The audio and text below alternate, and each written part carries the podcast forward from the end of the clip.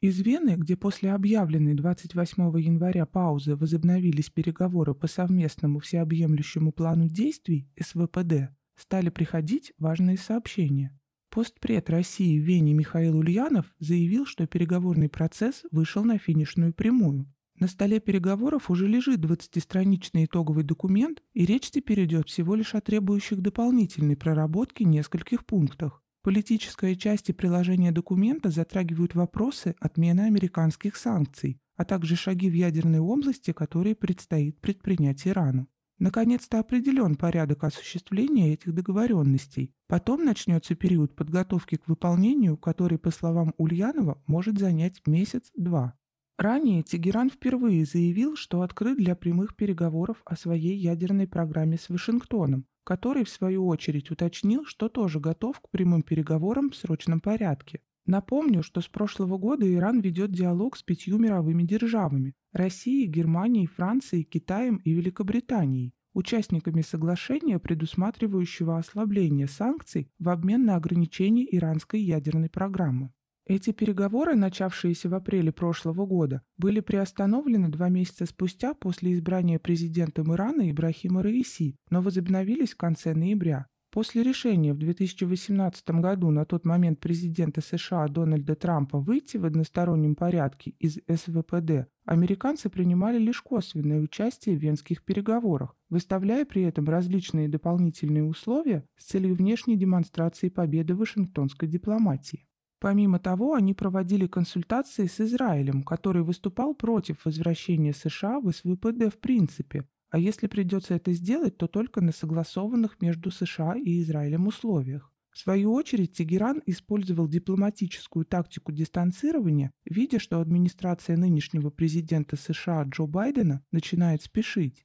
Всем участникам этого переговорного процесса приходилось, да еще, видимо, придется, докручивать ситуацию в закулисном режиме. Но как бы то ни было, сегодня можно говорить о решении прорывного характера и восстановлении первоначального варианта соглашения 2015 года, без довесков и изъятий. Ряд экспертов называют в качестве сроков завершения переговоров середину февраля-начало марта, но это уже не имеет принципиального значения. А что имеет?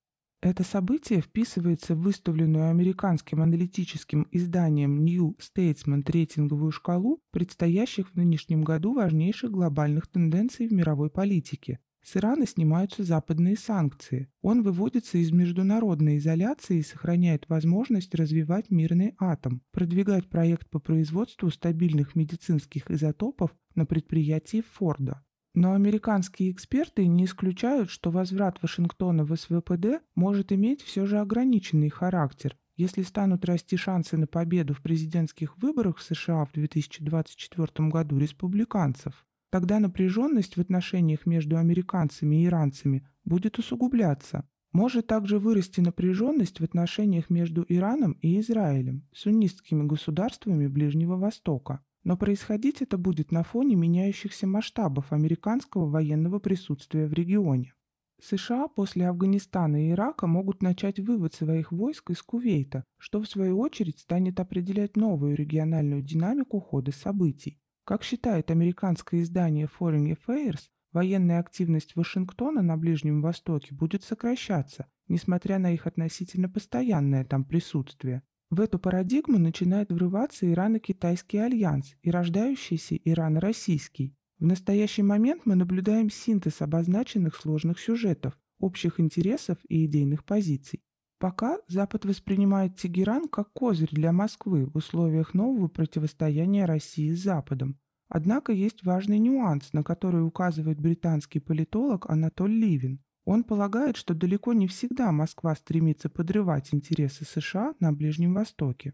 Сам факт того, что в Вене российская дипломатия часто выступает в роли моста между Тегераном и Вашингтоном, говорит о многом. При этом за последние 20 лет нарушителем существующего статус-кво на Ближнем Востоке неизменно выступали как раз США.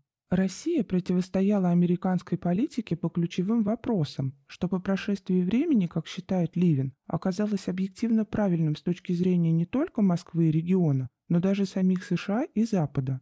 Одним словом, внешние и внутренние игроки активно просчитывают варианты своих действий в регионе. Что касается Ирана, то он уже никогда не будет проамериканским, но и не будет шарахаться от своих европейских партнеров России и Китая. Ожидается, что Тегеран начнет постепенно отступать от прежних внешнеполитических и идеологических шаблонов.